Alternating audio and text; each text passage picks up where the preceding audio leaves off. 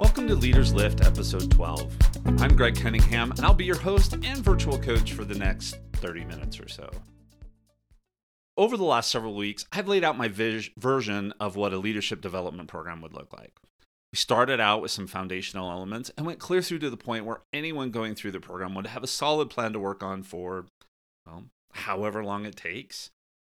One of the things that I did not address is just how dynamic these development plans need to be if you were working with me on your plan, we wouldn't just go through all of those elements, build it into a plan, and then assume you could just follow that to the letter and everything would be just fine. I've never seen that happen. Sure, you might be good for a few days or even weeks, but the one thing I can guarantee is that eventually you'll need to adjust that plan. And while there will likely be many things that go well, there will also likely be things that we didn't anticipate, and unfortunately, probably some things that just won't go well. That's all to be expected. So, what do we do in those cases? Well, we course correct. That's what I'd like to talk about today. I'll share some stories about course corrections I've had to do in my life, course corrections I should have done, and talk about this concept in more depth. Before we start talking about course corrections, just a quick reminder that if you haven't subscribed or followed the podcast, go ahead and hit that button. Also, be sure to follow me on Instagram at LDRSLFT or follow Mountain Eagle Consulting on LinkedIn. I'm constantly posting in both of those places. That's where I announce new episodes and where I'm sharing more tips and tricks to help you on your journey. I'm also dipping my toe into the YouTube waters. You can subscribe to my channel by using the link in the show notes or by searching for Leaders Lift on YouTube. So, yes, I'm recording this one today in video, and we'll just see how it goes. All right, well, let's get started. Now, before I go into story time and use it to lay the foundation of today's topic, I want to recommend a book for you to read. This is a book that anyone who is a tech geek, is a fan of the iPhone, or even uses an iPhone might be interested in reading. It's called Creative Selection by Ken Kocienda. I apologize if I'm not saying that name correctly. I'll put an Amazon affiliate link in the show notes. Now, the reason I'm recommending it is that he actually has a pretty good story about professional course correction he had to make before he started working on the iPhone. It's a great story and talks about several key elements of course correction, including some things you should do and some things that you shouldn't. All right, now let, let's go into the topic. When I think of course corrections, the process I recommend we go through is as follows one, recognize. Recognize that something is off. Second, identify what is causing the offness. Analyze the situation. Evaluate the situation against your priorities, what you want to get out of life, and your plan to get there. And then decide if a course correction is needed. Six, you identify possible new courses of action. Seven, pick the one you feel is right for your situation. Then, build a plan or change an existing one. And nine, get to work. And then 10, because this is an episode about course corrections, be ready to tweak and adjust as needed. I have a whole bunch of stories about course correcting from my life. Hopefully, that's not because I've constantly been headed down the wrong path. I don't think that's always been the case, but as we learn and grow and mature, we often find small or even large course corrections that we should make. The story I settled on is from early in my career and family life. I may have shared some of this already, and if it sounds familiar, I apologize for the repetition, but there are some aspects of this story that are very relevant to our discussion today. Also, if any of you find yourself facing a similar decision, please don't assume you can just follow my example the way I did it. I wouldn't necessarily advocate taking this same path. It has to be right for you in your situation. What I'd like to do today is tell the story. It's kind of long as it spans several years, not all course corrections take that long, but sometimes some of them do. And then point out how I handled the steps I just mentioned.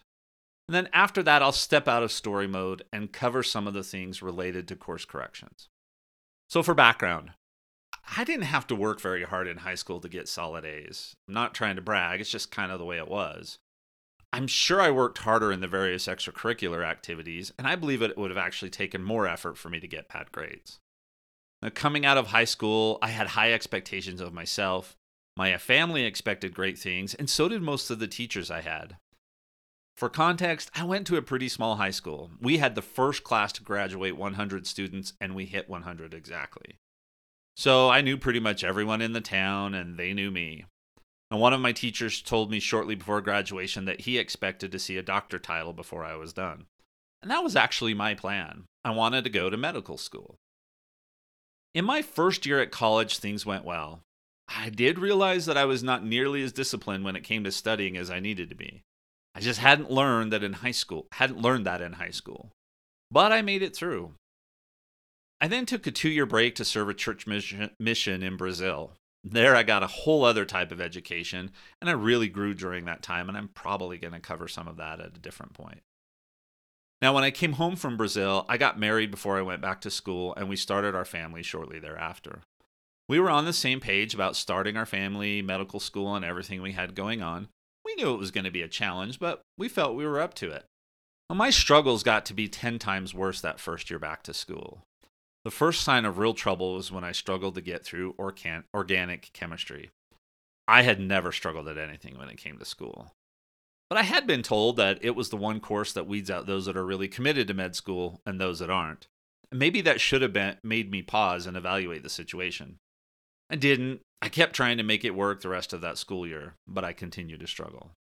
After that year, I realized that if this kept up, I wouldn't make it through two more years of undergraduate, four years of med school, and then everything else I would have to do before I could actually start practicing medicine. My scholarship was in jeopardy, which would have just made this whole situation worse. I just didn't see a way that I could successfully keep going down that path. So there's step one. I recognized that something was off. I did. I, there just was something wrong. And then step two, I identified that what I was trying to do in school was the source of the offness. Looking back on the situation, I did what probably a lot of folks do. I pretty much skipped steps three through eight, all of the planning and that kind of stuff, and went right into step nine. I'm sure I thought it was the right thing to do at the time. It was kind of the right thing, but not completely. If I had gone through those other steps, I might have saved myself another year of misery and student, be- student debt. Well, let's continue with the story. So, what did I do? I decided to change my major to something easier. There was still this pressure that I had to have a college degree to make it in life. I've talked about that in another episode. So, I tried to pick something that I thought I could handle. I don't even remember what I changed it to, and but it didn't help at all things actually got worse, if you can imagine that. Changing my major away from medicine and into something like business or political science, probably was something like that, was not a good change because I just didn't care. I felt like I had already failed not going to med school, and I hadn't identified the root cause of why I was struggling. So here's the lesson don't skip all of those steps that I covered earlier. Don't move straight from I know what the problem is right to executing on an action plan. You've got to do all of those other steps in between somewhere in the middle of all of this, I received a pretty significant leadership assignment at church. It was taking many hours each week. So let's recap. I was a full time student, was working 40 hours a week, had this large church leadership assignment. We were managing apartments just so we could afford rent. And then we had our ex- expanded our family into the multiple kids range. I was certainly struggling everywhere, and school is where I struggled the most. I'd go to the library to try and study, because it's hard to do in a two bedroom apartment with kids running around, and either fall asleep or get distracted. I had no desire to go to classes, and for sure I wasn't learning much. Now, it seems pretty obvious that something had to change, and that my first attempt at change, changing my degree, failed. At this point, we actually decided to do step three. It would have been nice if I had had a manual back then listing out steps one through 10 for me, but I didn't. And it's possible that I wouldn't have appreciated them even if I did. Sometimes it's only through your own experience that we learn these skills, and then we refine them as we apply them in our lives and teach them to others. Step three, or analyzing the situation, was actually pretty easy. We had too much on our plates. I didn't currently have the skills or drive to be successful in school, debate whether that was a good thing or not, and something had to change. That was our analysis of the situation. Now, step four was taking our current situation and evaluating it against what we wanted out of life. We had a lot of goals, and being a doctor was just one of them. We also had the goals to not have my wife working outside the home while we raised our family. We considered our commitment to God and our church assignments as what I'd call immovable. And we believe then and still do today that he asks if he asks us to do something, he will provide a way for it to happen. So, our priorities lined out like this. Number one, God. Number two, family. That meant me having time to be a husband and father. Three, providing for the family. Four, church service. Five, schooling. We found that over the course of our lives, those have been our main priorities. Sometimes two to four shuffled around a bit, depending on the time and the situation, but that was our goal. And of course, five with schooling is only dependent on when you're actually in school. But number three was the biggest concern for us. I was working as a security guard. That's the kind of job you get as a student back then. So I didn't make much more than minimum wage, and I was putting in 40 hours between Friday and Monday. Now, that made church service more difficult to complete and gave me less time with the family, considering school and church stuff that happened during the week. We were managing our apartment building to get a discount on rent, and my wife did daycare out of the t- that two bedroom apartment that we were in. Even with that, and most young families went through something similar at the time, we were barely getting by. We knew at that point that what we were currently doing did not align with what we wanted out of life. We also realized that I had made a mistake in just assuming if I changed my major, that would solve the problem. So the answer to step five was obvious yes, a course correction was needed. So we moved on to step six options for course correcting. Now, assuming that our top two priorities couldn't change, God and family, here are some of the options we had. For providing for the family, I could try to find a better job. My wife could try and find a job. I could get a second job. She could get a second job. For church service, I could ask to be excused from that assignment and free up some time. For school, I could try and find something else that would be more interesting and work on my study skills and drive to be successful. Those were all options that we had available to us. What aligned most with what we wanted to get out of life, and this is where you have to do your evaluation, don't just follow my path. But what aligned most with what we wanted to get out of life was for me to find a better job one that would pay better and would allow me to have time for family and for church service. Now, notice that I don't mention school in there at all. For all of this to happen, school would have to be set aside, either completely, or at least partially, or temporarily.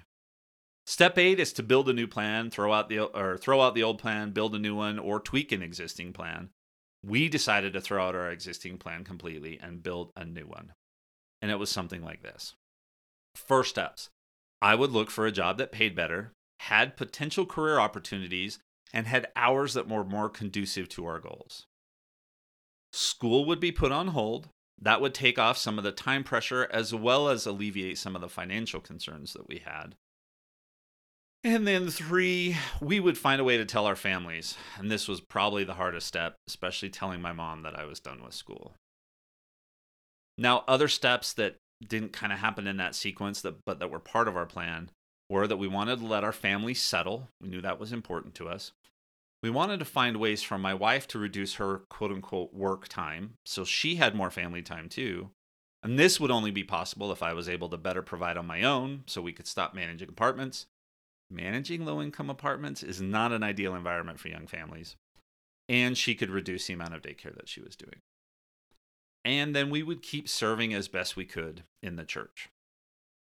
From uh, just things to keep in the back of our mind as part of this plan were to look for career opportunities that did not require a degree, and then to be open to the need to go back to school at some point when the timing was right.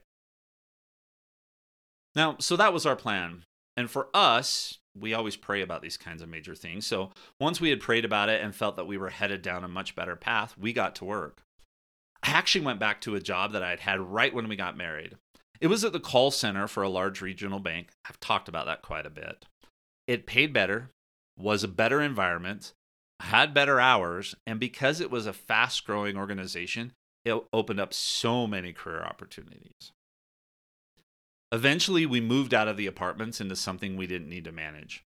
My wife reduced her daycare to a more manageable amount, and we kept serving at church. Now, years later, our situation did allow me to go back to school and get my degree. Throughout all of this time, we kept an eye out for other signs of a need to course correct, and we were much quicker to do so. And sometimes that was just to improve the situations. Other times it was to take advantage of an opportunity to learn and grow, like when we decided to move from Utah to Texas. I know that that was a pretty long story, but I believe it's a good example of how we can let outside pressures and situations get to the point where we have to course correct. It's also a good example of how, when we decided to actually be deliberate about our course correction, things turned out much differently than when we just let the wind blow us wherever or just jumped into a solution.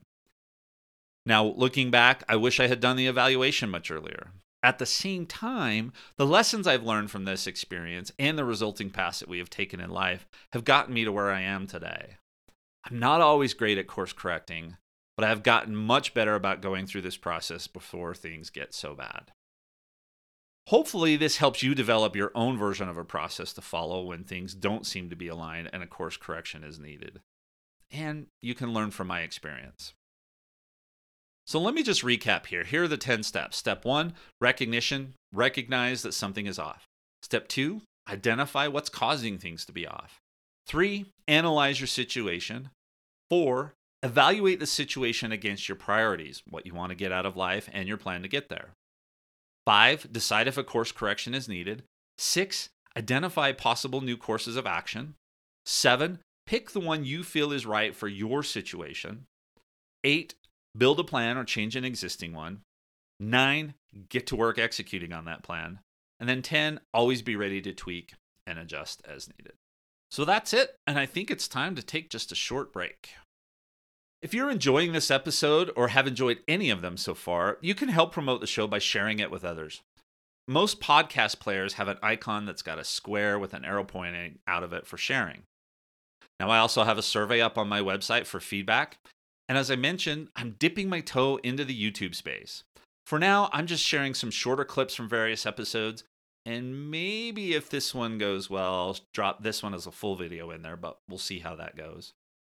Like everything, I'll work to refine the content there on YouTube as well as here in the podcast, and maybe I'll get into some more consistent longer form video with slides and all of that kind of fun stuff. For links to all of these resources and for other ways you can support the show, check out the show notes. In most podcast players, they're part of the interface, and you can click on the links and go directly to the sites that I've mentioned. Okay, now back to our regularly scheduled program. That story I just told has had a tremendous impact on my life. Not in just learning how to deal with course corrections, but it set me on the trajectory to get where I am today. We never know how things might have turned out if we made different decisions, so I'm not going to dwell on that. It doesn't do any good to dwell on the past anyway. We just need to learn from it. What I'd like to do now is talk through the concept of course correction and some of the lessons that I've learned. Now, in my story, it seems very obvious that something needed to change. I know that we're in the middle of challenging situations like this. Sometimes we don't see the need to make a course correction. It's hard to see it.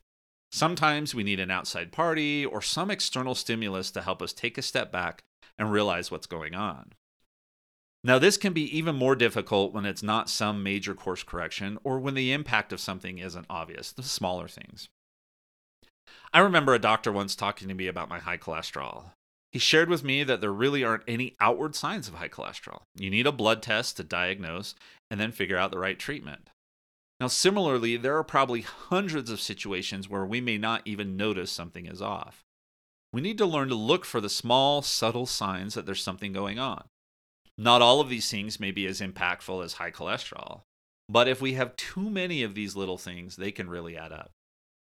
My early career mentor used the phrase it's like being nibbled to death by ducks.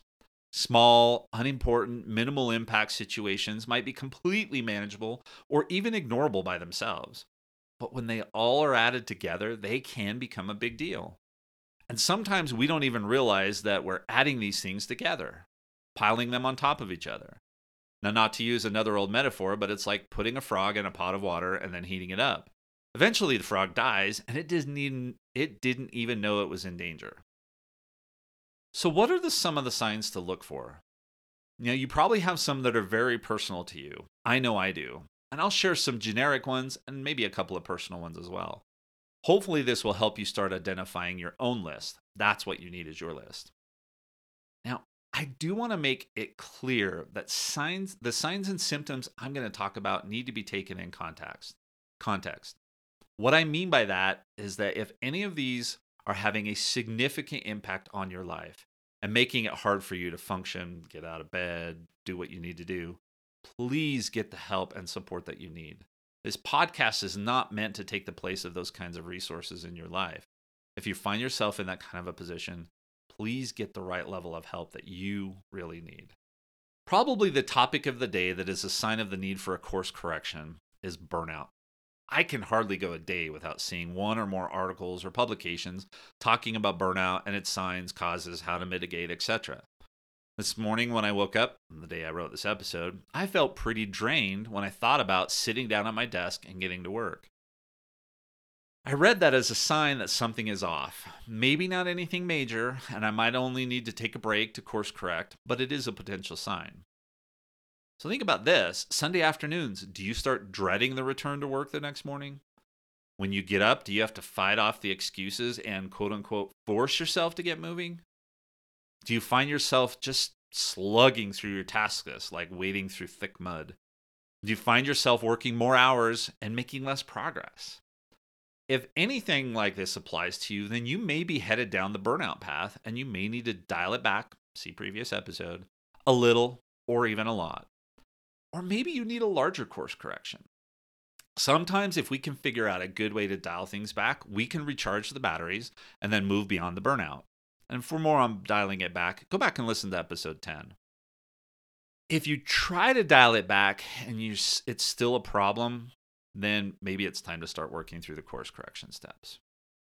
Maybe it's not burnout. Maybe you're missing deadlines or milestones, or maybe the quality of your work has either plateaued maybe even taken a step backwards. Maybe the work you're doing no longer holds your interest. Has a project gone sideways? This is one where you need to see if you need a course correction or maybe just the project needs a course correction. It could also be that your team is struggling or not making the kind of progress you expected. And sometimes we just get into a rut and we go into cruise control. That can be another sign. Have you stopped growing? Do you feel like you're just coasting through life? This one might be hard to recognize as an issue. When we get comfortable in situations, sometimes it's hard to tell if you're just going through the motions or coasting. I'm not saying that coasting is always bad. Sometimes we do just need to slow down. But if you realize that you've been coasting for a long time, that might be a sign that a change is needed. Now, just a bit of clarification here. If we're going through a period of stress or a rough time, then coasting may not be a bad thing. In a talk by Dieter F. Uchtdorf, he talked about how trees slow down their growth and how when a plane encounters turbulence, most often the right thing to do is slow down to an optimal speed. Most people would think you need to speed up and get through it as soon as possible. But scientists can look at the rings of a tree and know when they faced a lack of water or other resources to help with growth. And similarly, similarly for us, if we're in a time of stress, we should probably slow down our growth and focus on the things that matter most, and maybe even do something to recharge. Now, I want to wrap up this section and talk about one other sign that something is off, and you probably need to find a way to course correct, or at very least, find a way to dial it back and recharge. What I want you to watch for are the times when your default behaviors that can be potential pitfalls seem to get more extreme. And let me give you an example. My introvert personality style has gotten less severe over time one of the signs that I need to dial it back or that a course correction may be needed is when I start to retreat away from others more so than usual. If things get really out of whack, I get to the point where I don't want to be around anyone, even my own family. The drive to be isolated gets to be very extreme. And that's when my head starts making plans to take the camp trailer somewhere for a week and not take anyone, even my family, with me. And shortly after I start thinking this way, I go into silent mode. It's not that I'm mad at anyone. I just don't want to talk to anyone. And there are a lot of folks in my house at this point. So it's hard to avoid them all. I've learned over time to see this as a sign. In most cases, I can use some of my techniques to recharge my batteries and come out of this pretty quickly. Then there are other times where even my recharge or dialing it back techniques don't help me get back to a normal state. Then I know that something bigger is going on and I need to evaluate my course and determine if a correction is necessary. Now, this kind of a thing can happen with any of your default behaviors that you've been working on, any of those that might be potential pitfalls. If you have figured out how to mitigate some of your potential pitfalls and they come back, then you need to take notice and figure out what you need to do about it. And this leads into our final subtopic for today, and that's how to make effective course corrections. So, if I keep using the examples of my levels of introvert, you can see how initially it makes sense to try and recharge or dial it back. I just need some alone time. That's how I recharge my batteries. Then, if that doesn't work, you need to take bigger steps. Sometimes that's a small course correction, sometimes it's a big one. You may also need to get some outside, even professional help if necessary. I'm going to focus on the types of course corrections where you don't need professional help because, again, this podcast is not a substitute for getting professional help if needed. First of all, course corrections, big and small, I wouldn't say they're ever really easy. Almost always it requires you to admit that you were wrong, even if it's only to yourself. That's not very fun. But then, as I showed in the 10 steps about how to determine and make course corrections, it always requires some mental effort planning, and then determination to follow through. If the course correction involves others, it's going to require collaboration, trust, communication, and all of the things that go along with building and maintaining relationships. And we've talked about those. If you have already impacted others, or if your new course of action will impact others, this is a great opportunity to work on demonstrating some of the attributes of true leaders. Things like humility, transparency, a willingness to apologize, and build or restore trust. Now, as you're evaluating the need for a course correction, you may also want to think about where the course correction is needed. By that, I mean, does the situation need a course correction or do you personally need a correction? Let's say you're leading a very detailed project. It's requiring you to use all of your influence management techniques, to be extremely detail oriented, and has put a ton of pressure on you and the team, most of whom don't report to you. Now, if that project has gotten derailed, deadlines missed, not heading in the right direction, team is dysfunctional, etc., it's probably time to course correct. But where do you start? The real problem could be anything from not having the right skills on the team to your leadership on the project. Maybe you have a key team member that's not pulling their weight, or maybe you have had too many of your potential pitfalls impact the project, and now it's floundering. It could be that the project does not have the right objectives, or it could be that you've realized that the details and logistics around project management are just not for you, and that's what's holding the team back. In this example, we've identified potential changes to the project, changes to the team, and changes you may need to make in your leadership style. We even identified the fact that maybe you've not put yourself in the place of most potential because you're trying to take on a role, the project management stuff, that doesn't match up with your skills, drives, etc. So, what do you do? I would recommend that you start by evaluate, evaluating yourself and trying to make personal course corrections, or at least evaluate what impact personal course corrections might have on the project. Some of these corrections might be very small, but could make a huge difference. Maybe you realize that lately you've been dominating the airtime in the team's project meetings. That's something you can apologize to the team for and then give them opportunities con- to contribute more. Or maybe you identify that if someone could help with the project, those kinds of project management tasks that it would allow you to focus on some of the more strategic items and help the team be more accountable. In that case, maybe someone on the team that's more detail oriented would want to step into that role. Maybe there are larger course corrections that need to be made. Maybe the one team member that's not pulling their weight needs to be put on notice that if things don't change, they're going to be replaced on the project.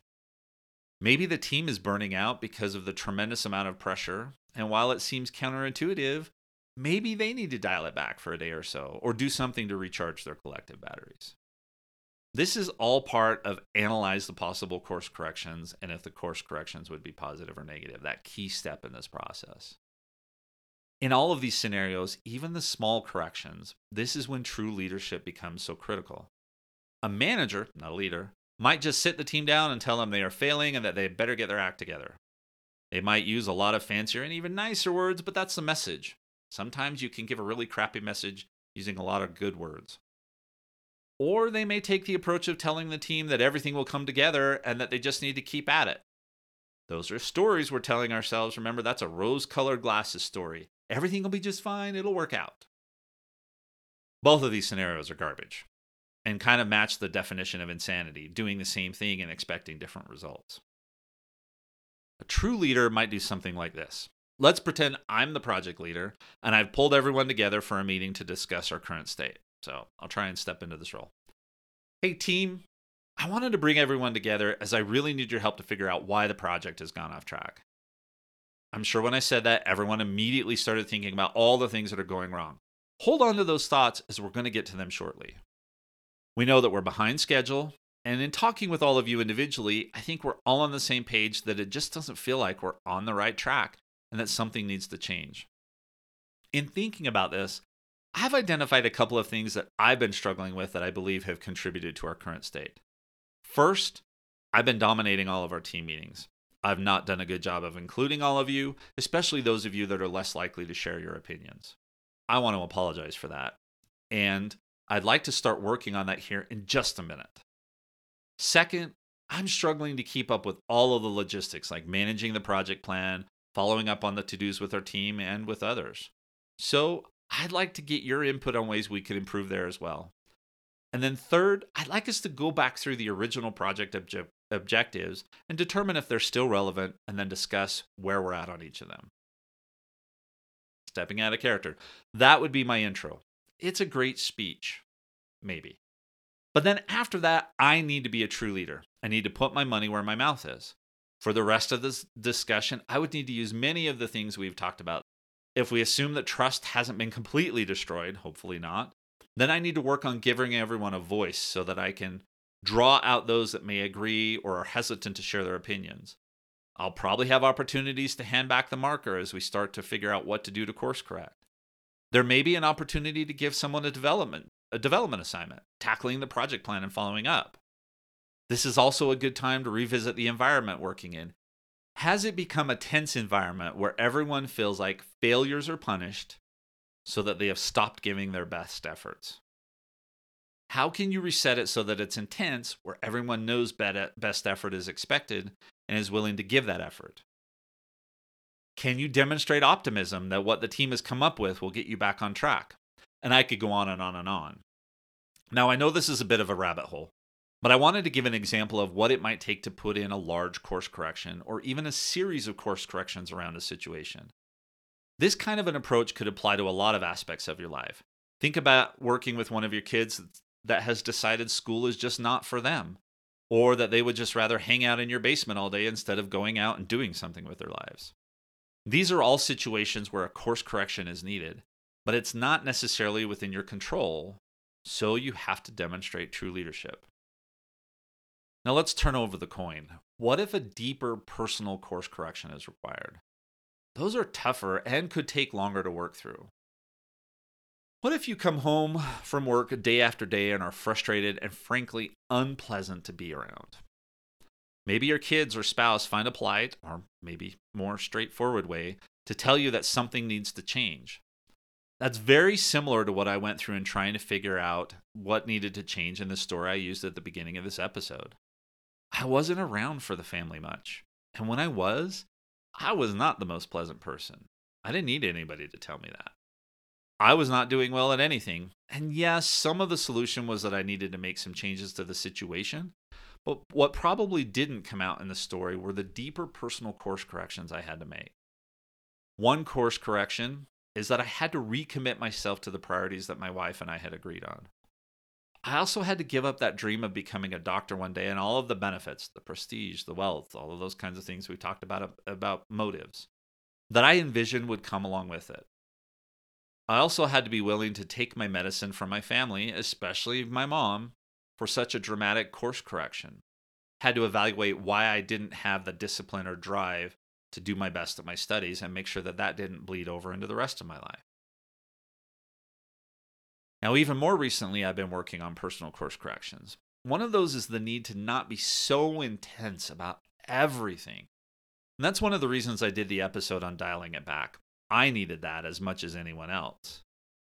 I'm also working on not always being the one to dive in and solve my family's problems, it's not that I don't want to be willing to help or be a support in those situations, but I used to have this huge drive to j- jump in and solve the problem right then and there, whether the other party wanted me to or not. I've realized just how much that impacts my well being. But even more so, I've realized how much it can hold others back. Now, the trigger for me on this was when I read about handing back the marker in the book Multipliers.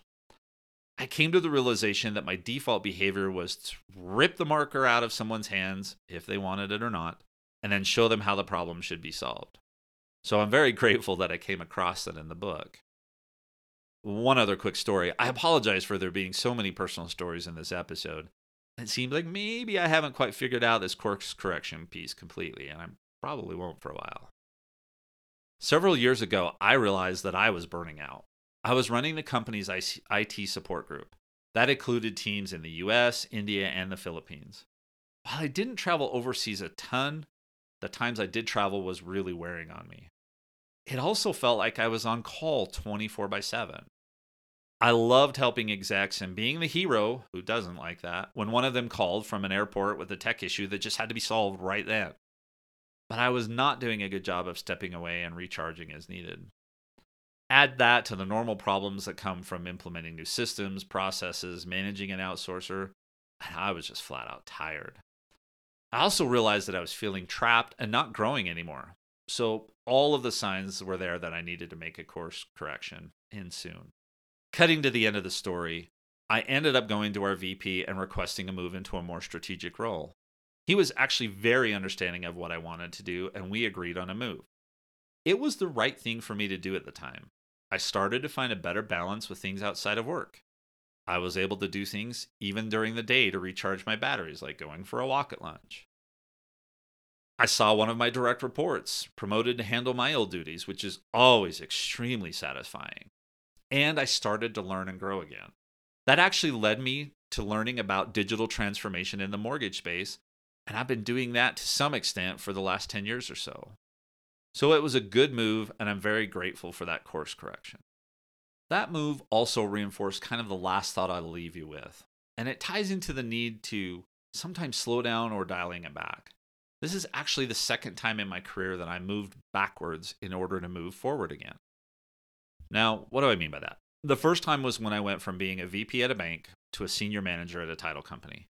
Even the director that hired me questioned why I would want to move from the bank, where I had the title and a much larger scope, into the position that he had open. In the example I just mentioned, I moved out of a director role with a very large scope all the way back to an individual contributor role. In both of these circumstances, the path that I chose was a deliberate course of action on my part. The first time, it was true that I'd be giving up the VP title. It's also interesting that most of my peers and even some of my direct reports from that job are still at the bank and are now senior vice presidents. So it's likely I would have been on the same path. But that path was not right for me. What I needed at the time was a new challenge. The job would give me an opportunity to build an organization from scratch, and that's not something I would have ever been able to do at the bank. In moving from the director to the individual contributor role, I honestly didn't know it where it would lead me from a career standpoint. But I knew I needed a course correction to put my life more in balance, so I course corrected and started moving down the new path with my mind open to new possibilities. And that definitely helped me where I get get to where I am today. So, if you find yourself in a position where you've already tried dialing it back to no success and are now on step seven, choosing the course correction that is right for you, and it goes against what everyone around you might be saying, for me, it was you have to get a college degree now, or even if you take step backwards in your career, you'll never recover. Don't be afraid to do what you believe is right. If you always do things the way everyone else does them, you'll get the same results or end up just like them. So maybe it's time for you to step onto that path that is uniquely yours, or at least take the first step. The great thing about most of the paths in our lives is that there are plenty of opportunities to course correct. We rarely back ourselves into such a corner that we can never get out of it. So build up the courage to take that first step and then just keep looking for the times when you need to make additional course correction. If you get good at doing this, you have a much better chance of having the kind of journey that helps you get the most out of life and live up to your fullest potential. Well, that's it for today. I don't know about you listening to this, but I'm actually pretty worn out. Writing it and then recording it both times. I found myself reliving some of these memories and parts of my life and then looking at my current situation. I think there are some course corrections that I may need to make. Some of them are small, and maybe some bigger ones in there. Some are personal, like those I mentioned earlier. Others are about demonstrating leadership to help situations and relationships improve. So I need to figure out which are most important, build my plan, and get to work. If during this episode you've identified even one small course correction that you want to work on, then it's all worth it. I hope you'll have the courage to do what needs to be done to get the most out of your life. Now, thank you again for tuning in. All of the relevant resources can be found in the show notes. Keep an eye on Instagram, LinkedIn, and now YouTube, as I'm trying to post tips and recaps on those channels on a regular basis. Don't forget to check out my website and see what other resources I have that can help you on your journey to get the most out of life and help others do the same. That's it for now. Go out there and find someone to lift.